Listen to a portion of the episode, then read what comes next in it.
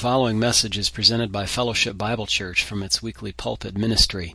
We offer an expositional study through entire books of the Bible, one verse, paragraph, or chapter at a time. We pray that you'll be blessed by listening in. Thanks for visiting. Well, welcome this evening. Thank you for those who are here for your prayers, joining in in that way. And I hope that our time now in the Word is profitable, pleasing to the Lord, and edifying to ourselves. And for those who are just joining us online now, we welcome you. If you're watching it live or perhaps uh, sometime down the road, I encourage you to perhaps go back and watch some of the previous uh, Bible studies in the book of Ruth and get yourself caught up to where we're at. But I invite you now, in the present time, to open to the book of Ruth. If you got to uh, 1 Samuel, you've gone too far. If you land yourself in Judges, well, you're right in the right time frame of the events of Ruth, but still not far enough along in your Bible there. So turn to Ruth. Chapter 4 is where we will pick up this evening although we'll do a little bit more review this evening because of uh, the context and where we'll land primarily this evening, which is the response of the potential kinsman redeemer to Ruth and Naomi and the reason why he gives the response that he does.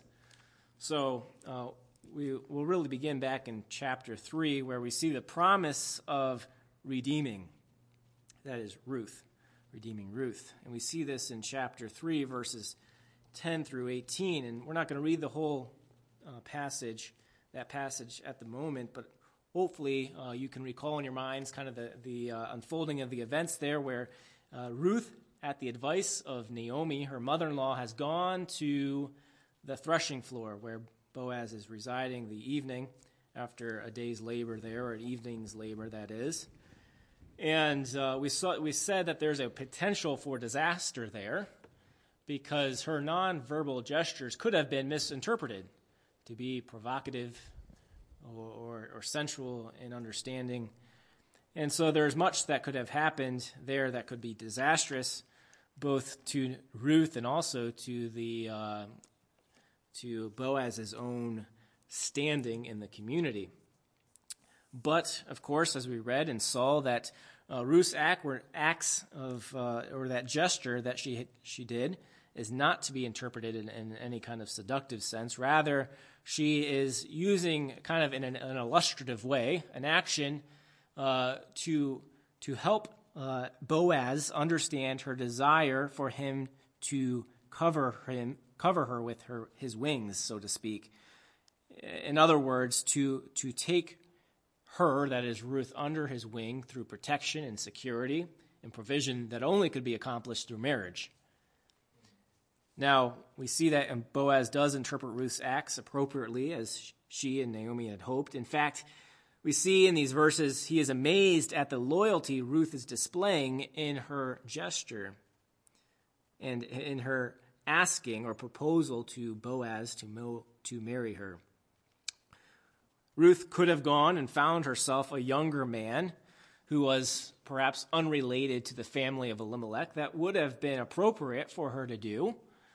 She was free to do that. Perhaps someone who was closer to her age. We can assume Boaz was somewhat older than her by a few years, of course, perhaps, or even 10 or 12.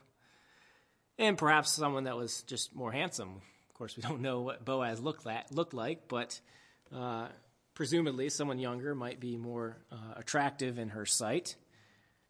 However, Boaz points out that she uh, had not done this, of course. Uh, but rather she was demonstrating her loyalty to Naomi, which she had oathed to do, taken an oath to do, by looking to be married to a kinsman redeemer. And in doing so, she was demonstrating great loyalty to Naomi. Now, his praise of this act is followed by a promise to do all that she has asked of him. Look with me at verse 11 of chapter 3. He says, And now, my daughter, do not fear. I will do for you all that you request. For all the people of my town know that you are a virtuous woman. Now, Boaz could potentially have been looked down upon for marrying a Moabite woman had she acted like a Moabitess in conduct and character. But Ruth has demonstrated throughout the book of Ruth that she was truly a part of the Israelite Jewish community. And this was seen by her remarkable character, known by those in the community. The kind of virtuous woman, or that, that kind of woman, is also described in Proverbs chapter 12, and even more well known in Proverbs chapter 31. So, there was no concern, we see then, on Boaz's part to fulfill her request. He would not be marrying an immoral or idolatrous or contentious woman. Ruth was known to be a woman of noble character. Now, as we continue to look through the rest of this passage, specifically 10 through 18, we see that Boaz is determined to settle the matter as soon as possible. After encouraging her, instructing her to stay the night, uh, she does so and then leaves early in the morning before anyone could see another person so as to not uh, cause any potential uh, gossip as if uh, something uh, immoral had gone on between the two over the evening. She goes her way, and he gives her uh, a good measure of food to take back to her mother in law. And then he says, uh, or before that, he says uh, in verse 12, Now it is true that I am a close relative, however, there is a closer relative than I. Stay this night, in the morning it shall be that if he will perform, notice the morning, so he was going to go about this very soon, as soon as he could, the next day. Uh, if he will perform the duty of a close relative for you, good, let him do it. But if he does not want to perform the duty for you, then I will perform the duty for you, as the Lord lives. Again, here Boaz is making an oath before the Lord. And then he encourages her to lie down until morning. Now, uh, we see in verse 1 of chapter 4 Boaz goes down in the morning up to the gate and sat down there. Here are in verses 1 through 6, or primarily 1 through 4, actually, we see the proceedings of redeeming. The proceedings of redeeming. Now, in the ancient Near East culture, uh, we, we know that the gate of the city functioned as more of just an entrance for people to come in and to go out, a, a way of commerce, or, or for military uh, uh, army to go in or go out by, but also functioned, as we said last time, for legal proceedings. And it makes sense then that Boaz went to the city gate to settle the matter, since the responsibilities revolving around the kinsman redeemer were legal matters in their very essence. So here at the gate, Boaz expects to speak with the close relative concerning this very matter. And in order for court case to proceed, it only remained that Boaz, after meeting with this close relative as he walked by and asking him to sit down, then that Boaz calls upon 10 men of the city to stand by, to sit down here. The idea is that they functioned as witnesses in this court proceeding so that everything that happened uh, would have a, a, legal foundation. There would be testimony or, or uh, an ability for these men to testify of what had taken place therefore making it a legal transaction. So look with me and let's read some of this beginning in chapter 1, excuse me, chapter 4, verse 1, verses 1 through 4. Now Boaz went up to the gate and sat down there. And behold, the close relative of whom Boaz had spoken came by. So Boaz said, Come aside, friend, sit down here. So he came aside and sat down. And he, that is Boaz, took ten men of the elders of the city and said, Sit down here. So they sat down. Then he said to the close relative, Naomi, who has come back from the country of Moab, sold the piece of land which belonged to our brother Elimelech. And I thought to inform you, saying, Buy it back in the presence of the inhabitants and the elders of my people. If you will redeem it, redeem it. But if you will not redeem it, then tell me that I may know. For there is no one but you to redeem it, and I am next after you. Then he said, I will redeem it. Now, uh, we need to understand uh, exactly what Boaz is asking this close relative to do. You may think that the first question that Boaz would have brought up is Will you marry Ruth? Seems that uh, the prior context would, would, would provide that you know, kind of question because, of course, uh, the promise that Boaz has made to Ruth is to settle this matter of her request, which was to marry her. But Boaz does not begin there. He begins by, uh, by inciting a question regarding land which was uh, owned by the deceased husband of Naomi, Elimelech. Now, the property then in question is identified as Elimelech's portion. It's his land. Look here at uh, verse verse 3. He says, Naomi, who has come back from the country of Moab, sold the piece of land which belonged to our brother Elimelech. This identification of this portion of land to Elimelech is rooted in the apportionment of the land among the tribes and clans of Israel. We talked about this last time under Joshua's rule and leadership. Uh, we could look at passages like Deuteronomy chapter 33 through 21 or Joshua 24 which primarily talks about this apportionment of the land to certain tribes. And then, uh, and then within the tribes, certain clans would receive a certain apportionment of, of, of land for their own use to, uh, to harvest and to reap the harvest. So, this is the kind of property that is being identified here land that has been apportioned to the clan of Elimelech, and specifically Elimelech, his own land to uh, plow the field on and, and to plant on. Now, according to Mosaic law, this land was never to leave that specific family. Once it was uh, apportioned to that clan or to that family, then it was to stay there within that family. And the institution of the kinman, kinsman redeemer, that very custom, was one of the nation's customs designed to prevent the land from leaving the family this institution of the kinsman redeemer allowed for this redeemer to purchase back the legal right to use the land.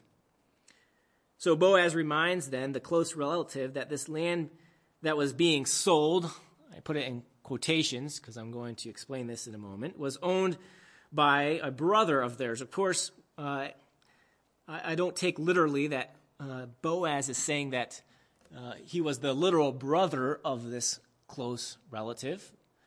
Now, it doesn't say he wasn't, but um, it doesn't seem to be the case. He's just using it more in a general terminology. It could be an uncle or a, a, the cousin of Elimelech or some even further distant relationship.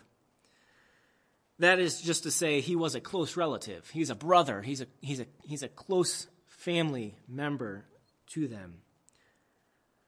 And as we said, one of Israel's customs then to help prevent land from leaving the family was through the institution of like either Boaz or this close relative who could purchase back the right to this land. Now, that may uh, beg the question then how was it that the land was no longer in Elimelech's family? We know Elimelech deceased, but that doesn't necess- you know, necessarily mean that it is no longer in the family. So, why then do uh, they need to buy back the right to this land or purchase it back.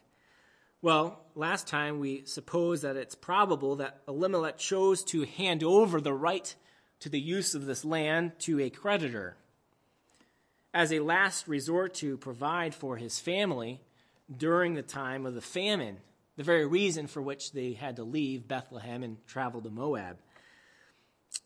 Perhaps he needed the money to pay for the travels to get to Moab. Or perhaps he had even accumulated debt during the time which they were still there, during the famine, having to, you know, uh, pay for uh, the losses or whatever it may be. And so he had to hand over then this land to a creditor in order to pay back this debt or to, uh, to pay for his travels though a drastic act as it was, because of course uh, the idea of land leaving a family was, was preposterous, it was against the law, we can, we can assume then that the only reason he did this was because it was necessary to make ends meet for his family. Otherwise, Elimelech would never have considered even doing this. Therefore, then, the issue is not necessarily buying or selling of a property, but acquiring back property rights, if I can say it that way, in a sense, from that creditor, whomever it was given to, someone presumably outside of the family in this case. So, however, since it had fallen into the hands of someone outside the family, the kinsman redeemer would either one of two things need to wait until the year of Jubilee, which then allowed or required, we should say, the creditor to give back the property rights to the family in the year of Jubilee, as, as prescribed in Leviticus chapter 25. We read this last time.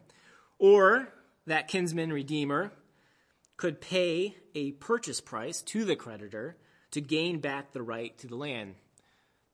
Uh, the year of Jubilee, if I'm correct, was every 50 years. So perhaps this was the 28th year of, uh, you know, until the year of Jubilee. So that uh, required another 22 years to go until that creditor would have to hand over that right. And so then, if the uh, kinsman redeemer wanted to acquire it before then, he would have to pay 22 years, so to speak, of, of compensation to that creditor for his loss of whatever profit he would make on that land during those 22 years. So it was a, uh, there could potentially be a substantial financial obligation here if, if they wanted to purchase back that right sooner than later. So the close relative, though, weighing his kind of financial obligation, we see uh, that he presumes that it's pro- a profitable investment on his part to pay that purchase price for the land and in turn inherit the right to the land and profit off of it. Therefore, we see he agrees to redeem the land. Look with me at verse number four. He says, And I thought to inform you, that is Boaz, saying, Buy it back in the presence of the inhabitants of the elders of my people. If you redeem it, redeem it, but if you will not redeem it, then tell me. Why? Well, that I may know. In a sense, he's saying, I, I need to know either you're going to redeem it or not, because if you don't, I will. What is the Redeemer's response? Well, initially, he says at the end of verse 4, I will redeem it. That is the land, the, the, uh, the rights, the property rights, as it were, to that land. He will pay the purchase price for it. Well, we see that there's uh, more to it than what uh, is perceived from the beginning, because in verse 5, we see Boaz, uh, he follows up with this On the day you buy the field from the hand of Naomi, you must also buy it from Ruth the Moabitess, the wife of the dead. Why? For what purpose? Here it is to perpetuate the name of the dead through his inheritance. Now, there's quite a bit going on here, and so let's take a moment to try to unravel this and understand what Boaz is implying or, or asking this Redeemer, potential Redeemer, to do.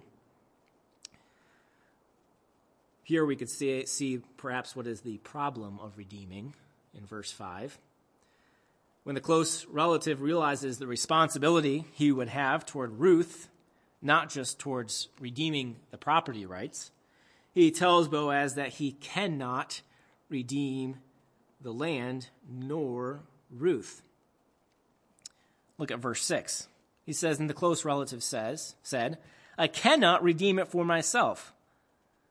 And in that is the implication that he's not referring just to the land, because he said he would redeem the land. But now that he knows he has to also redeem Ruth, he says, I can't do it. I can't do either. Lest why? For what reason?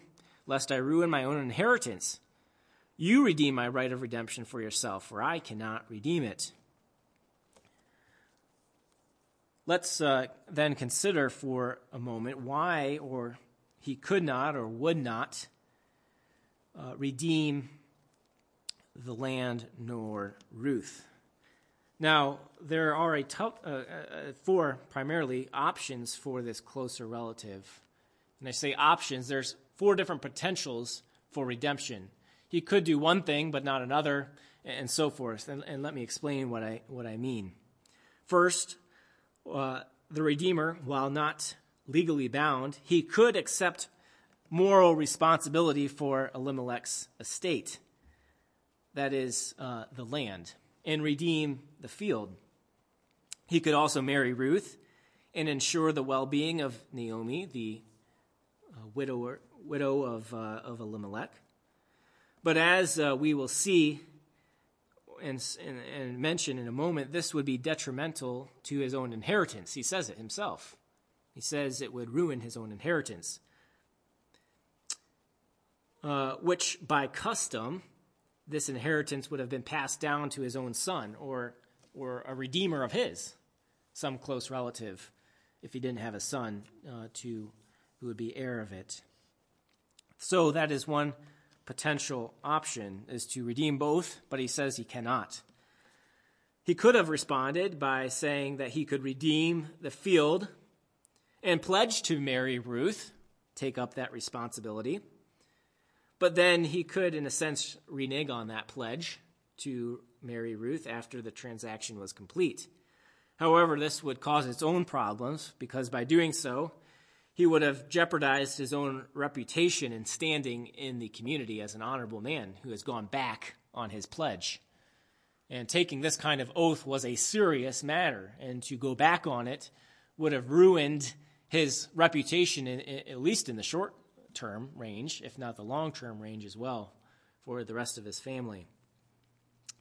Thirdly, he could have responded by saying something of this sense that he would reject the offer, thereby ceding the rights to the land and the responsibility of raising up a name uh, of the deceased to Boaz, which is what we see he ends up, ends up doing, right? He says, I cannot do it, so Boaz, you do it. So this is the option that he does take. And this wouldn't necessarily be considered irresponsible. Well, why? Since he knew that Boaz had been interested in the matter and would readily accept the offer if he did, if he rejected it. So, in that sense, he he wasn't necessarily being irresponsible, leaving no one to the task to fulfill it. Rather, he just ceded it to Boaz to take up both responsibilities, to re- redeem both the land and Ruth.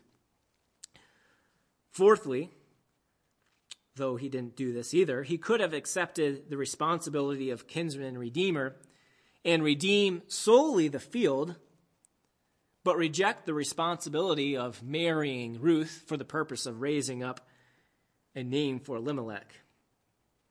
He could have therefore redeemed the field and ceded to Boaz the moral obligation and or right to marry Ruth. However, uh, that may sound like a sensible kind of plan to us, something that would serve both uh, the close relatives' desire of making a profit off of the property rights in the land, and also would serve in the interest of Boaz, who seemingly desired to marry Ruth. So why not just go that route, where both people's interests would be served? Well, this uh, kind of action or course of action presents a problem for this close relative's inheritance. He says so himself, does he not? He says, uh, You redeem it. I can't redeem it. Why? Because it would ruin my own inheritance. Well, that asks that, that causes us to think about this question. Well, how could it ruin his inheritance? Doesn't seem like it could, right? You know, he would get profit from the land.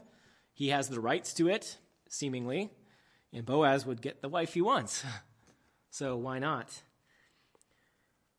Well, we, we know from the customs that this would doubtless have cost him considerably in terms of respect and honor in the community in a short range, and in long range terms could have proved uh, economically and financially precarious. Why?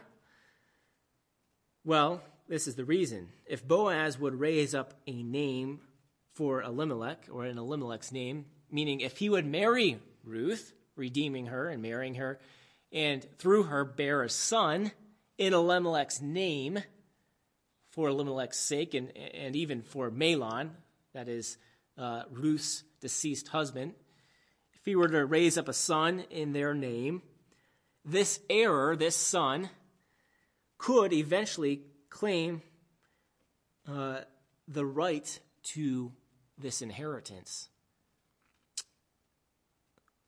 In turn, then, the kinsman redeemer's entire estate would fall in the line of Elimelech.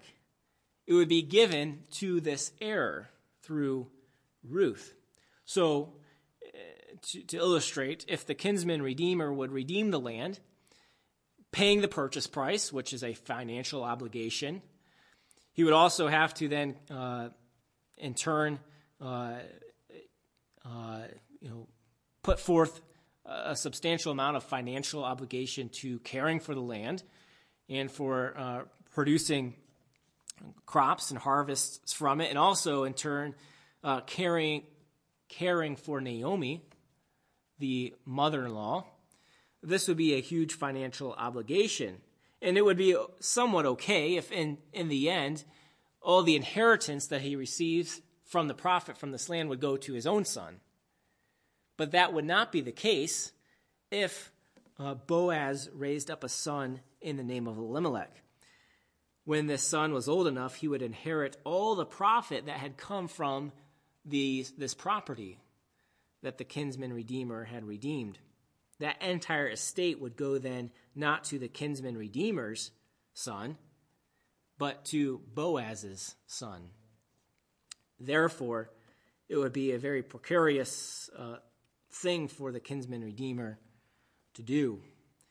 And uh, in turn, like we just said, it would cause his own inheritance to diminish and to be extinguished, extinguished in reality. And as we said last time, uh, the the idea of an inheritance being given to the to the next in line, that inheritance continuing through that lineage, and the name itself continuing on was a a huge deal in that culture, in that custom, in that time. And so um, that is why then the kinsman redeemer says that his own inheritance would be ruined because it would be lost to that heir through Boaz. So he can't redeem the field and allow Boaz to marry Ruth because the potential for uh, him to raise up a son who would inherit the land would cause this kinsman redeemer's inheritance to be ruined. Therefore, he has to reject both redeeming the land and Ruth. So then, we see then in verse 7 uh, the unfolding of the rest of this procedure.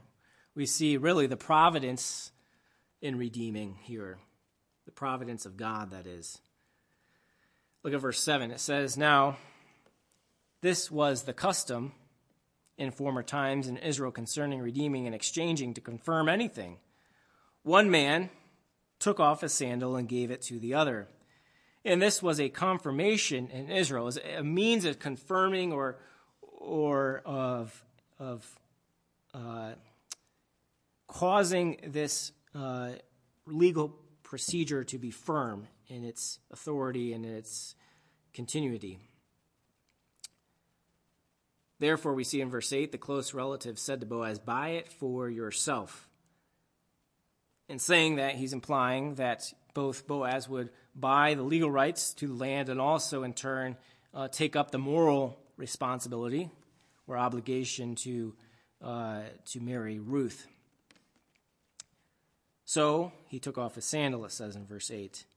In verse 9, and Boaz said to the elders and all the people, you are witnesses this day that I have bought all that was Elimelech's, and all that was Chilion's and Mahlon's from the hand of Naomi. Moreover, Ruth the Moabitess, the widow of Mahlon, I have acquired as my wife, to perpetuate the name of the dead through his inheritance, that the name of the dead may not be cut off from his brethren and from his position at the gate. You are witnesses this day. This declaration of Boaz is the culmination of this legal proceeding. It's the kind of final words, the final, uh, final statement concerning this matter. And in this statement, we find uh, the intentions of Boaz, the intentions of Boaz, in that he was concerned for both the name of his close relative Elimelech and also for the well being of Naomi and Ruth to perpetuate the name. Now, there's one more point of interest, though. You may think that, uh, that the narrator of Ruth is primarily concerned about the, the or excuse me, he's primarily concerned about Boaz's interest in Ruth and, and, and the well being of Ruth and, and Naomi, her mother in law. But it seems that the narrator's interest is not merely concerning uh, the, the marriage of Boaz to Ruth. Rather, the reference uh, of kinsman redeemer is probably the main interest for the narrator. Why? Because his main concern is for the line of Elimelech, not necessarily his land or the welfare of Ruth. Because, as we recall, I hope, the main purpose of the book of Ruth, as we said from the very, very beginning, is, is the continuance or the providential uh, uh preservance of whose line? The preservation of whose line? David's, right? Therefore, uh, the act of fulfilling kinsman redeemer, that responsibility by Boaz is the narrator's main concern. And we'll see that because of what we'll read next time in the last portion of the book of Ruth, where the narrator's primary concern is the genealogy of David and how God has providentially preserved that line through both the redeeming work of Boaz to perpetuate the name and also uh, care for the well being of Ruth and Naomi. Now, as we close, let me read for you uh, the remainder of this portion, beginning in verse 11. It says, And all the people who were at the gate and the elders said, We are witnesses.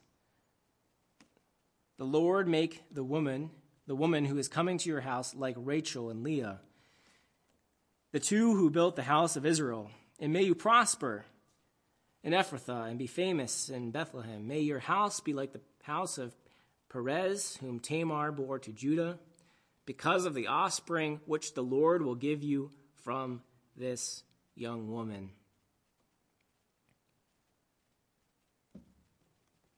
Now, we won't go into the details of the significance of what they're saying in verse 12. We know in turn that though uh, the offspring they're, they're speaking about is the immediate offspring, Obed, they don't they didn't understand the ramifications of what they are saying in long-term range, to use what we said earlier in history. To them, the future, which would culminate then in the birth of the ultimate Redeemer, our Lord and Savior Jesus Christ, and how God has then providentially preserved that Redeemer through the line of David. Now, as we close our time this evening, uh, I, I want us to just consider this kind of point of application that uh, we may, in some way, kind of uh, unconsciously throw this this close redeemer, who is the potential kinsman redeemer, under the bus. Because, you know, why didn't he do it? Why was he so concerned about his own inheritance? Well, we've, we've spoken to that matter some, that it was of great concern in that day to have your name be perpetuated. But rather look at it in the negative sense. Perhaps look through it through this, the, uh, the lens of God's divine providence, where the Lord knew that this, or caused it to be, we should say, that this closer relative could not redeem the land nor marry Ruth. And in turn, caused or created Boaz's circumstances to be that he was a man who was fitting for that responsibility, a man who was loyal and virtuous and noble in character, and who could properly and without any concern to his own inheritance fulfill that responsibility. Therefore, looking at it in the positive light, that God was providentially causing all these events to unfold in a way that only Boaz could successfully redeem the land and Ruth and perpetuate that name. And in, in the uh, point of application through all of this is that, um, as we've said before, we often just chalk things up to coincidence in our lives, don't we? But, as we said before, in that doing so, we have, we have mitigated, we have prevented many opportunities of giving thanks to God for his providential hand in things. And though we may not know exactly every providential act, we still ought to give thanks every time, not just chalking it up to coincidence, but give praise that God is continuing to work his divine plan, his decreed will for all of eternity, which includes your very existence and the things that he has for you while you're here on earth. And so give praise to God that He is divinely working in ways that we can and cannot see in our lives. And He will be pleased with that, just as He was pleased to use Boaz and to bless him and to bless the name of Elimelech and Ruth and Naomi as well in their course of life. Let's pray as we close this evening. Heavenly Father, we thank you for our time It's coming to a close now. We thank you for what we can learn. Lord, uh, perhaps tonight's lesson isn't about uh, exactly what we can learn about ourselves, but what we can learn about you. That you are the divine, sovereign God who decrees all things, who works all things for your good and your glory. And however we fit into that plan, not necessarily in the same way that Boaz did or Ruth did, but you still have a, a divine plan for us, and may we be careful to give praise when you when you unfold that plan, when you act in only ways that you can to cause us to go the way that you want us to go and to do the th- kind of things that will further your work in a redemptive way and and and also, Lord, in a way that uh, just glorifies and, and, and magnifies your name to all creation, to all creatures. So, Lord, help us to be careful to give you praise in all that you do in our lives, and that your hand is upon us every day. We thank you for that peace that that provides, that you have us under your wing. You have covered us with the, with the corner of your garment as your redeemed people, and we thank you for that. Pray all this in your Son's name, our Lord and Savior, our Redeemer, Jesus. Amen.